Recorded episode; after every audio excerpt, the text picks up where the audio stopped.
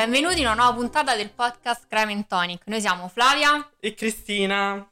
Queste sono le puntate speciali di Halloween. Dico puntate perché probabilmente saranno due. Sì, sì, saranno due. Adoro che hai zompato il salotto del crimine. È vero. Comunque Vabbè, scialla. Va bene così, ogni tanto qualche errore, qualche blooper lo teniamo. Oggi siamo qui con riuniti. Qui Era un po' che non lo dicevo. Siamo qui riuniti con Giulia e Davide. Ciao. Buonasera. Adoro le voci fuori campo. che magari ogni tanto, se hanno voglia, fanno qualche commentino oppure ci guardano. Al momento ci fissano. Al momento ci fissano. Lo sento anch'io lo sguardo inquisitore. Adoro questa cosa del pubblico. Cioè, penso, la presente quella cosa del podcast uh, festival che hanno fatto pure? Sì, sì, sì. eh, sì. Io penso che una cosa del genere io e te proprio mai. No, non l'avremmo mai potuta fare. Zero, cioè che tu stai seduto su una sedia davanti a delle persone che ti stanno guardando mentre tu cerchi di spiegare qualcosa e cerchi anche di fare, sai, un pochino l'intellettuale. No. no, è super complicato. Cioè, è una tortura. difficile. Sì, andrei tipo in ansia subito. Quindi Madonna, troppo, paralisi. troppo. Allora, queste sono le nostre puntatine speciali di Halloween. Ne faremo due e abbiamo scelto un tema uh-huh. che è l'omicidio, vabbè, diciamo l'omicidio storico, insomma. Portiamo... Serial killer uh, storici. Sì, dai. portiamo due serial killer storici.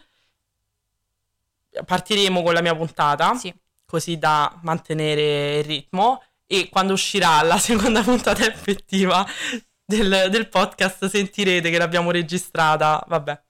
Sì, le, diciamo, queste qua sono registrate dopo, queste Postume. Sì. E quindi partirò io per mantenere il nostro ritmo Cristina Flavia, Flavia Cristina e vi parlerò della contessa Batori.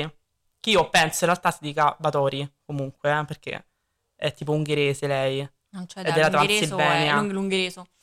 L'ungherese è una lingua strana. Vieni Giulia, dici. Comunque tu sempre che ti impicci con le parole, cioè, ma tanto gli accenti non li sa nessuno.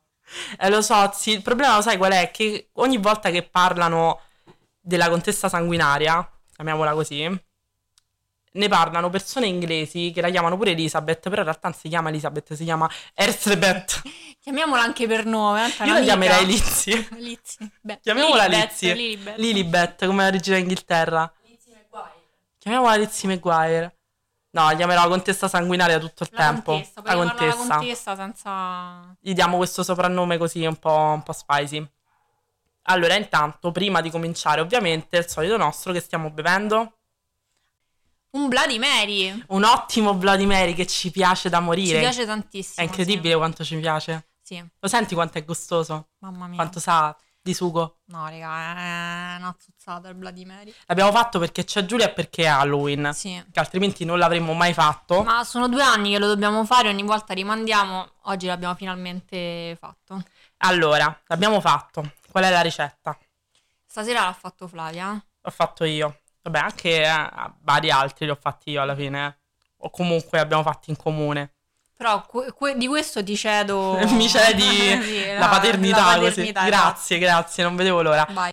Allora, per fare un ottimo Bloody Mary, un gustosissimo Bloody Mary, ci servono della vodka. Noi abbiamo utilizzato il gin perché tanto... Perché l'hai detto? Perché? perché io voglio essere sincera. Onesta, onesta fino alla fine. Io sono l'onesta Abe. Allora, abbiamo utilizzato del gin al posto della vodka, un po' una rivisitazione, no?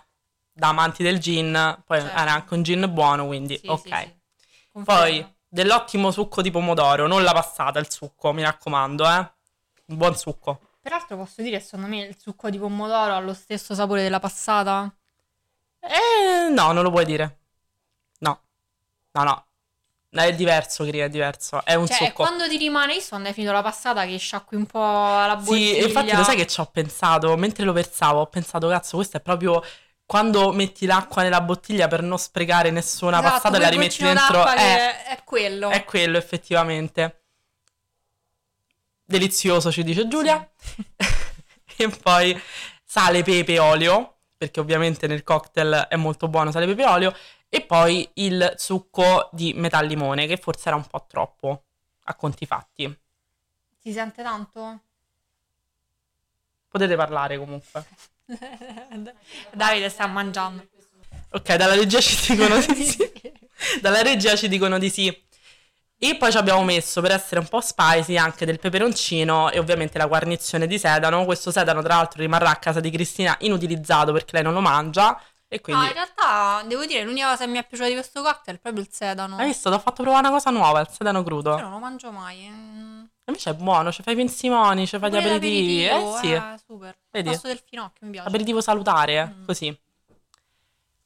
Vieni. il sedano si mangia con la maionese, a proposito di salutare. Ma che Dai, schifo! voi non avete mai mangiato il sedano con la maionese? Ma che cacchio è che si mangia il sedano con la maionese? Io la maionese penso- non la mangio, mamma Ah, mia. vabbè, poi c'è proprio un problema di base, scusate ascoltatori, non è colpa di Cristina, però purtroppo eh, ce l'abbiamo così e ce la teniamo. No, io ci faccio, che ne so, la salsa tzatziki, Beh, olio e sale semplicemente, sì, ma oppure... il pinzimonio, olio, sale e pepe. Eh no? sì, anche. Quindi eh, chiudiamo la parte del cocktail e eh, cominciamo con la nostra storia in coma da carboidrati. Vai, vai. Allora, cominciamo. Io quindi oggi vi parlo di un personaggio famosissimo di cui sicuramente avrete già sentito parlare se siete fan del true crime, ma anche dell'occulto, di tutte queste cosine qui. Pure delle serie, perché se non mi ricordo male c'è... mm, In American Horror Ameri- Story, esatto. sì. C'è il personaggio di Lady Gaga, la contessa, che probabilmente non è detto proprio chiaro, chiaro e tondo, però sicuramente è ispirata, alla Ispirata a contessa lei. Bathory. O Batori. Chi lo sa come lo dirò? Non lo so, noi continuiamo avanti. Comunque, sì, è un personaggio che ormai è entrato nella storia dell'occulto e su cui dopo faremo anche una conversazione stile Cildere su quanto può essere vero o no Mhm. tutta la storia che c'è nel contorno. Intanto partiamo con le informazioni storiche. Allora, si tratta comunque di un personaggio che nasce nel 1560 e vive tra il 1500 e il 1600. La Batori nasce da una famiglia molto importante, anzi da due rami di questa famiglia importante. Il ramo del eh, Batori Exed e il Batori Somlio. Diciamo che ovviamente c'era una parentela fra i due genitori, non erano proprio cugini di primo grado, però erano cugini alla lontana, cioè comunque erano due rami della stessa famiglia.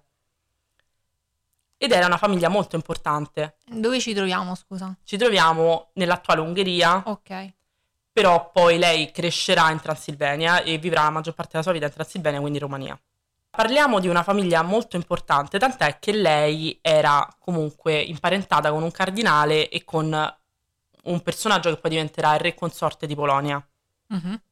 Comunque, come ogni famiglia aristocratica del 1500, al di là dei genitori che erano cugini alla lontana, ci sono state varie unioni tra consanguinei, quindi c'erano... Qualcosa è andato male, dice una certa. Eh, sì, che poi è famosissimo, un personaggio, mi pare, degli Asburgo. Cioè, gli Asburgo hanno fatto talmente tanti incesti che questo era proprio osceno. Ci stanno i dipinti di lui co- Storpio. con la mandibola proprio super esposta, il naso gigante, poi te lo faccio vedere, Ok. quando mi ricordo anche il nome.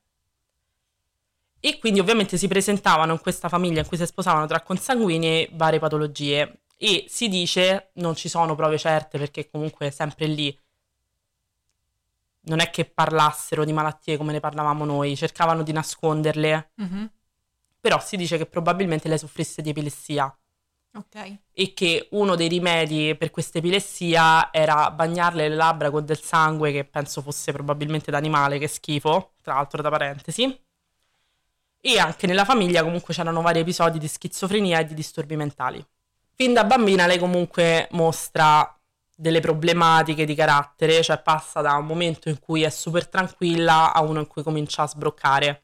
Ok, comincia a urlare, a dare calci a tutti e già nella sua famiglia comunque spesso si maltrattavano i servi, cioè non ti alzavi per andare al lavoro, dicevi che stavi in malattia, se c'era la malattia non lo so. Non credo ci fosse nel 1500 questa vaga sensazione. A malapena c'è adesso, quindi figuriamo. Beh, penso se avessi la febbre, cioè se c'avevi la febbre non ti facevano... No. Non penso ci fossero questo tipo di tutele. Boh, non lo so, per me è opinabile, secondo me se c'avevi la febbre non ci andavi al lavoro, però vabbè. Ci piace pensarla così, dai. Ci piace pensare così. Comunque, ovviamente, appena un servo sbagliava, percosso, tagliata di dita, tagliata di orecchie, robe del genere. Farò anche degli esempi. Bene. E qui arriviamo al primo esempio. A quanto pare, eh, quando era una bambina, proprio 5-6 anni, venne svegliata durante la notte da alcune urla. Praticamente era successo che una famiglia di Rom era stata mh, catturata e stavano per uccidere uno di questi Rom per um, aver venduto il figlio ai turchi.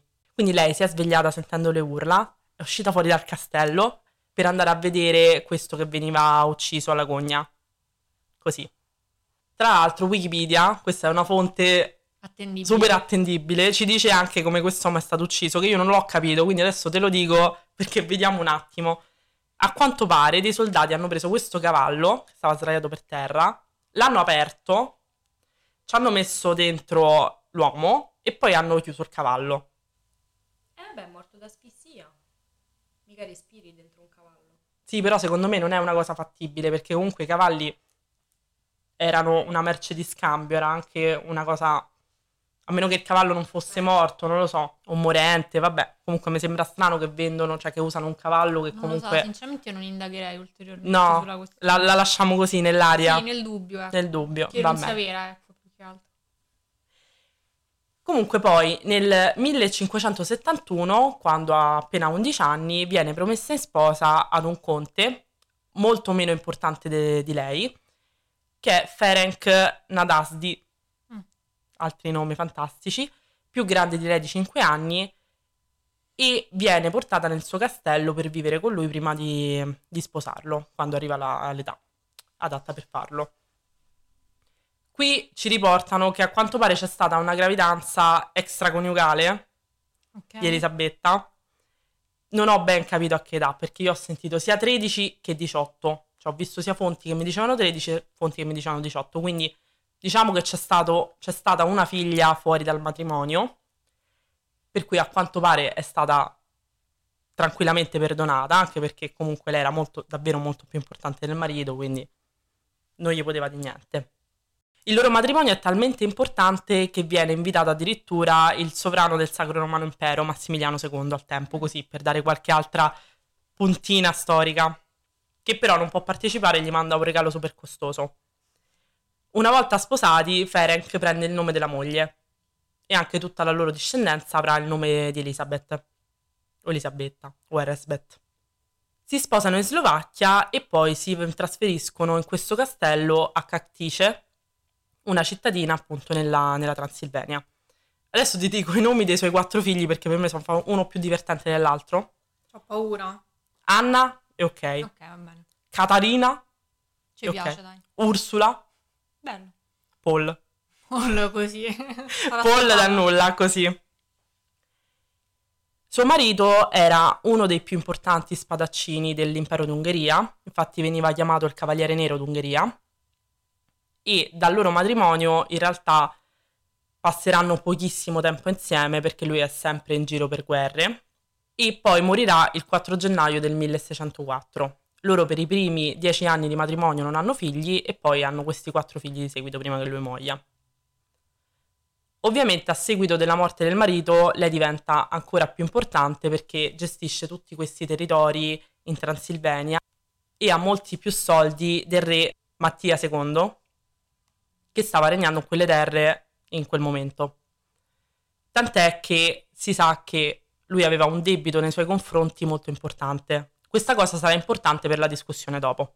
Ma veniamo al perché viene chiamata la contessa sanguinaria. Allora, si sa in generale che sia lei che il marito avevano tendenze, appunto, come ho detto già prima, a uccidere servi, a eh, terrorizzarli, a torturarli.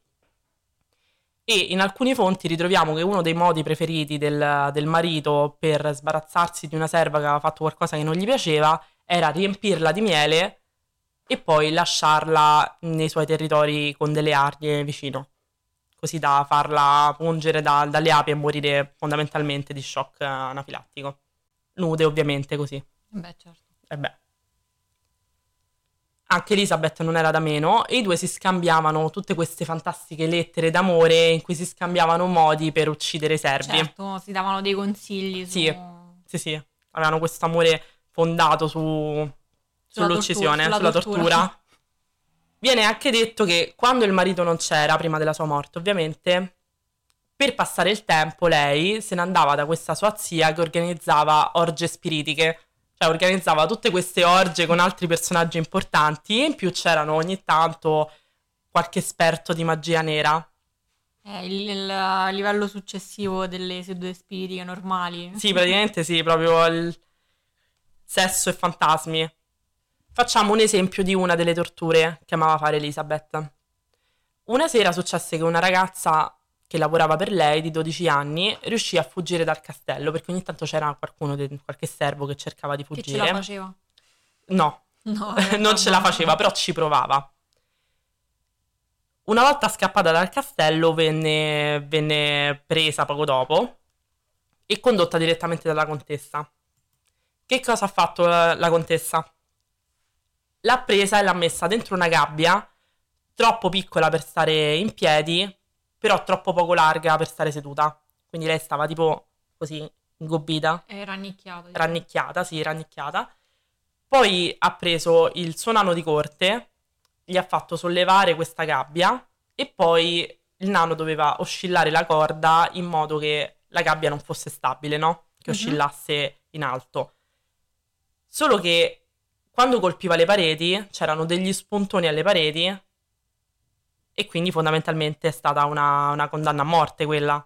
Cioè perché la gabbia andava addosso agli spuntoni, Sì, gli sì, spuntoni poi la- l'hanno trafitta.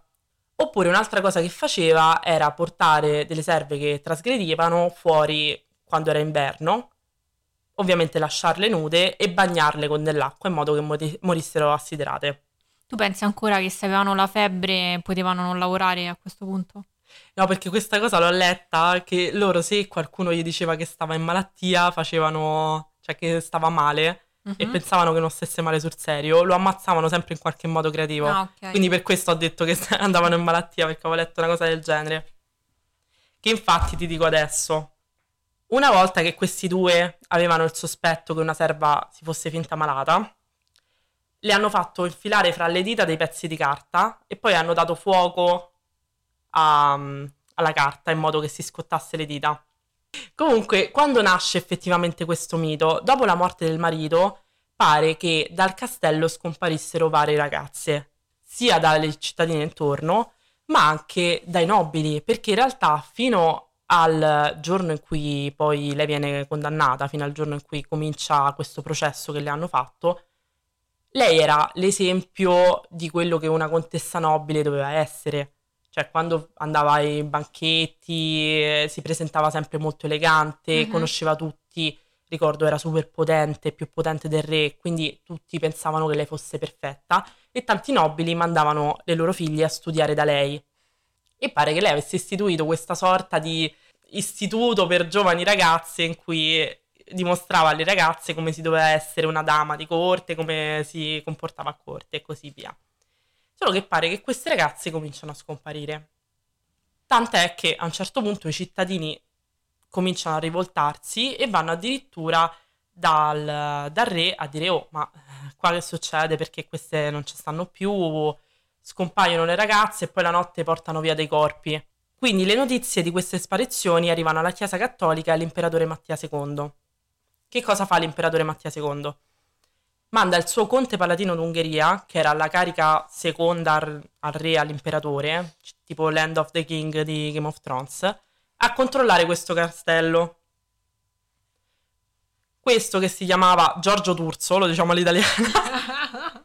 Giorgio D'Urso arriva, va dentro il castello e a quanto pare, a quanto dice lui, la trova con le mani nel sacco. La trova che sta eh, prendendo del sangue da una ragazza appena uccisa, se lo sta spalmando addosso, mentre un'altra ragazza la implora. Gli dice: Ti prego, ti prego, non uccidermi. E quindi, ovviamente, una volta vista questa cosa, viene arrestata e fanno tutto un processo. C'è da dire Io pensavo che anche lui sarebbe morto, sinceramente, invece no. No, a quanto pare no. C'è da dire che due cose in questo caso sono un po' strane. Uno è che Giorgio D'Urso odiava profondamente la Batory Mhm. perché nel 1607 un nipote della contessa diventa il principe di Transilvania a discapito di questo che fantastico Giorgio Ok. e quindi da quel momento lui è diventato nemico giurato della famiglia. Mhm. anche se credo fosse imparentato in qualche modo, però comunque li odia da morire.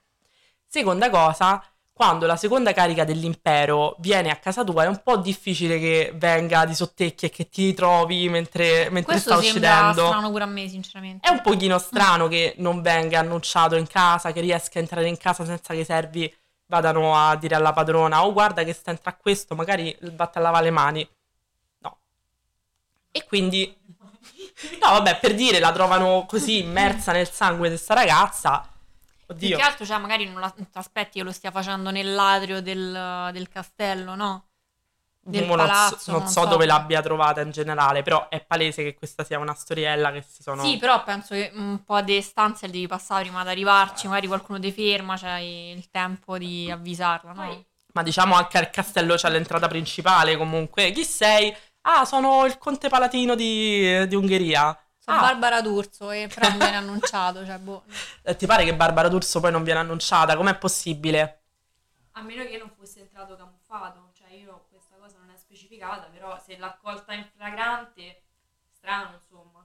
Beh, è un castello dove ammazzano chiunque, comunque non penso che tu possa entrare camuffato. E poi, ripeto, se sei il- la carica, la seconda carica più alta dello Stato, cioè comunque ci avrai una guardia, ci avrai almeno un paio di guardie, non entri dentro un castello dove scompaiono le persone senza nessuno.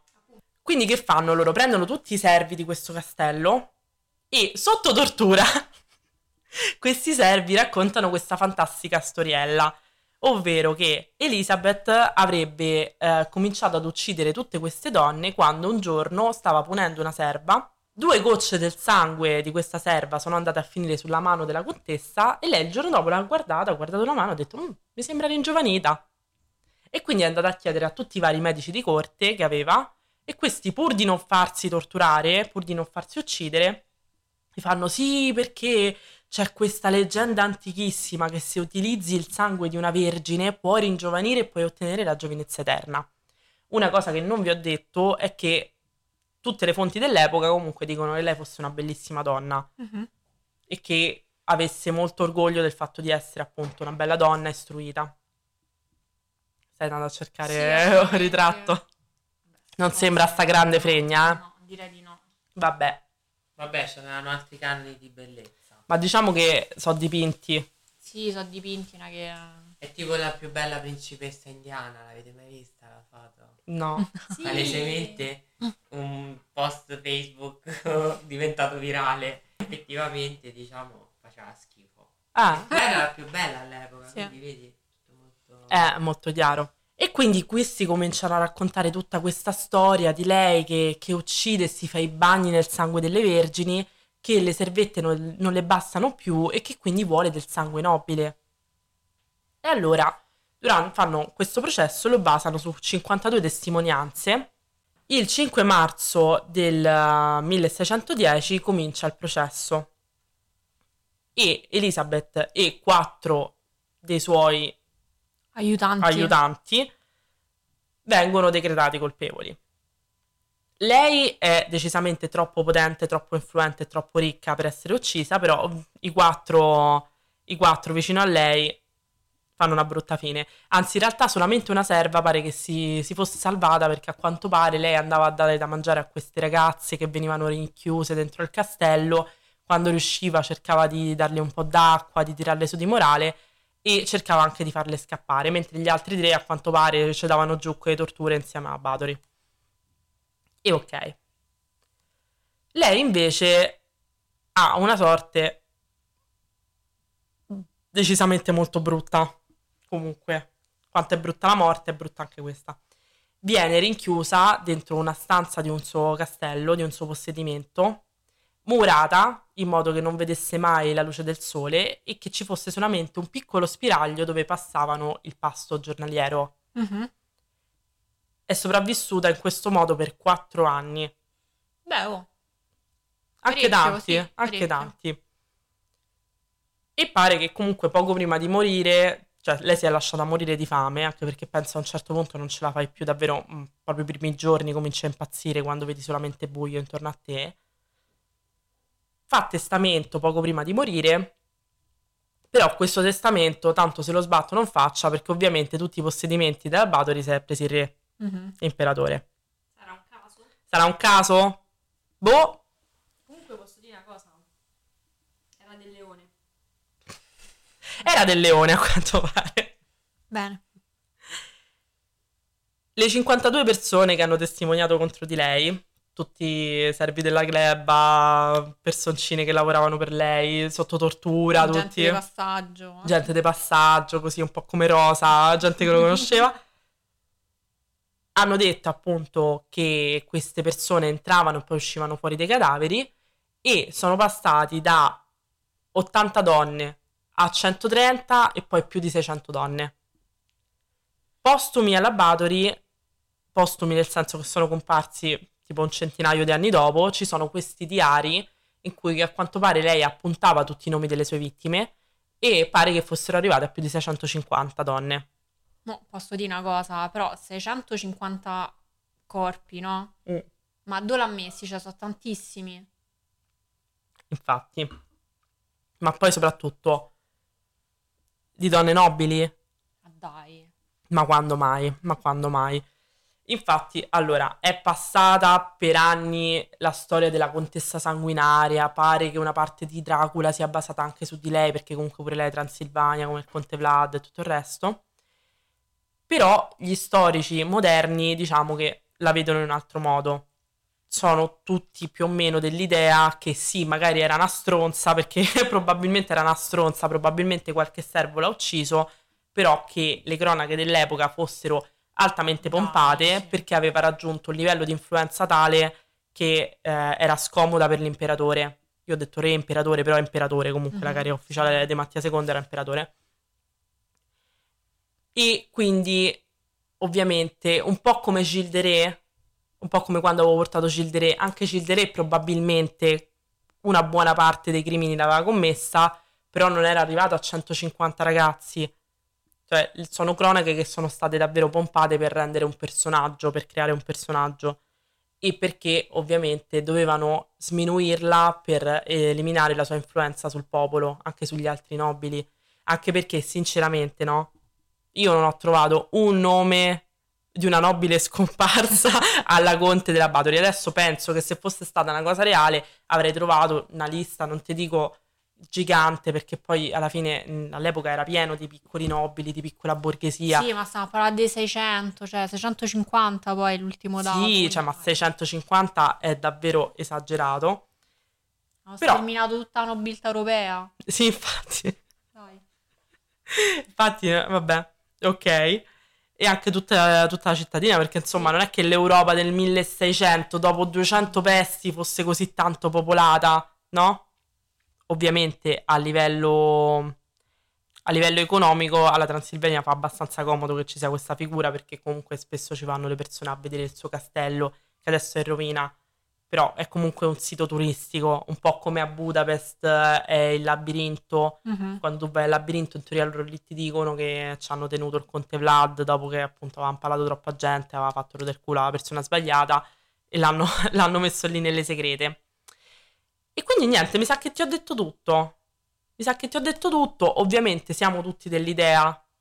Che lei non abbia ucciso tutte queste persone. Sicuramente qualcuno l'ha ucciso, ma 6,50 è un numero veramente No, sproporzionato. no, no, è davvero troppo esagerato. Poi per le donne giovani, ma quante ne puoi trovare? Dai. No, ma poi come dici tu, cioè, se fossero state poi, ok, magari donne della servitù di basso, Rango. basso rango, però se fossero state effettivamente tante ragazze della, della nobiltà, sicuramente ci sarebbe stata traccia da qualche parte e ci sarebbero stati dei nomi, non è, ne ammazzate 6,50, ma quali sono? Dove stanno? Ma sì, ma poi è troppo comodo. Cioè, lui si è preso, l'imperatore si è preso tutti i suoi esatto. possedimenti, le sue terre, che guarda caso erano delle terre che in quel momento gli ottomani volevano. Mhm, Così, giusto per fare un po' di momento barbero qui. ok. Gli ottomani volevano quelle terre. Questo nipote, ehm, questo Badori nipote che era diventato il principe di Transilvania, era anche filo ottomano. E quindi Tutto torna. tutto torna. E poi quando lei non è stata uccisa è perché la famiglia gli ha detto ok, tu c'hai un debito con noi, se non la uccidi ma la tieni dentro il castello, noi annulliamo il debito. Ok, Quindi lui ovviamente non aveva nessuna intenzione di ripagare sto debito, ovviamente, ma dai. anche perché stava in guerra con i turchi E quindi eccoci qua, questa è la vera storia più o meno della contessa Bathory, La cospirazione della contessa la Bathory. grande cospirazione che ha creato questa figura leggendaria che è famosissima comunque videogiochi, manga, libri, serie tv come dicevamo prima, American Horror Story, film horror creati sulla sua figura, c'è anche un, tipo un libro su Dracula in cui lei è l'antagonista principale, non so, stavo vedendo la pagina su Wikipedia. Ok. Sì, scusate, io mi intrometto perché nel frattempo stavo leggendo sull'internet e in pratica nel sequel ufficiale del libro di Dracula eh, lei è l'antagonista. Ma qual è il sequel di Ma la Dracula? domanda-. Il sequel ufficiale del- di Dracula è come il sequel ufficiale di Via col Vento, cioè che l'ha scritto un altro. Ma scritto. esatto, perché non è Eccoci di- qua. Sì, anche Via col Vento ha un seguito ufficiale, però in realtà l'ha scritto una fan di Via col Vento negli anni Veramente? 60. Veramente Sì, Rossella o Scarlett. Vabbè, raga, comunque è come Harry Potter, cioè che hanno fatto quella pecionata per- solo perché nelle fanfiction c'era scritto "Ah, sì, facciamo fare questa cosa". quindi- Ah, e The, The Cursed Child, come si chiama? Sì, quello. Eh, Mamma mia. Madonna santa, che pecionata. Buh. Che poi veramente lo fanno solamente a Broadway quello perché, boh, vabbè. E Va niente, bene. eccoci qua. Questa è la fine della nostra prima parte della puntata speciale di Halloween. Finalmente hai portato questa storia Sì, perché che vole- effettivamente era un botto che... Sì, che da quando abbiamo parlare. cominciato più o meno tu la volevi portare, Sì. finalmente dopo la terza stagione ci sei riuscita. Alla terza stagione ci sono riuscita. Beh, se pensi che alla stagione scorsa ho fatto Gilles de Re, che era comunque la puntata zero, la quella in cui zero. Davide si faceva i cazzi suoi, io che stavo lì che vi raccontavo la fiaba di Barba Blu e voi che facevate "Ih, è come il crimine, senza regole. Davide? Davide, ce lo vuoi fare? No, Vuoi fare No. uno stacchetto musicale? che volevi fare prima? no, perché quello si sentirà nella quarta stagione. Dai, io peraltro mi sa che ho pure cancellato quel file meraviglioso. Sicuro l'hai cancellato, ma quello era fatto pure su quell'altro... Sì, però era una cosa stupenda, io ancora rido solo al pensiero. Madonna Devi ritrovarlo. Ma no, ma l'abbiamo proprio eliminata, abbiamo dato fuoco a quella puntata Flavia voleva darci fuoco anche a noi quella sera, però... Porco due, troppo. troppo per stava odiare. Bene, ragazzi. La finiamo qui e vi lasciamo alla seconda parte, dove Cristina ci parlerà di un altro caso scabroso, Molto famoso. molto famoso, molto famoso. Bene ragazzi, allora per questa puntata vi salutiamo e ci rivediamo a breve. Baci Ciao. stellari!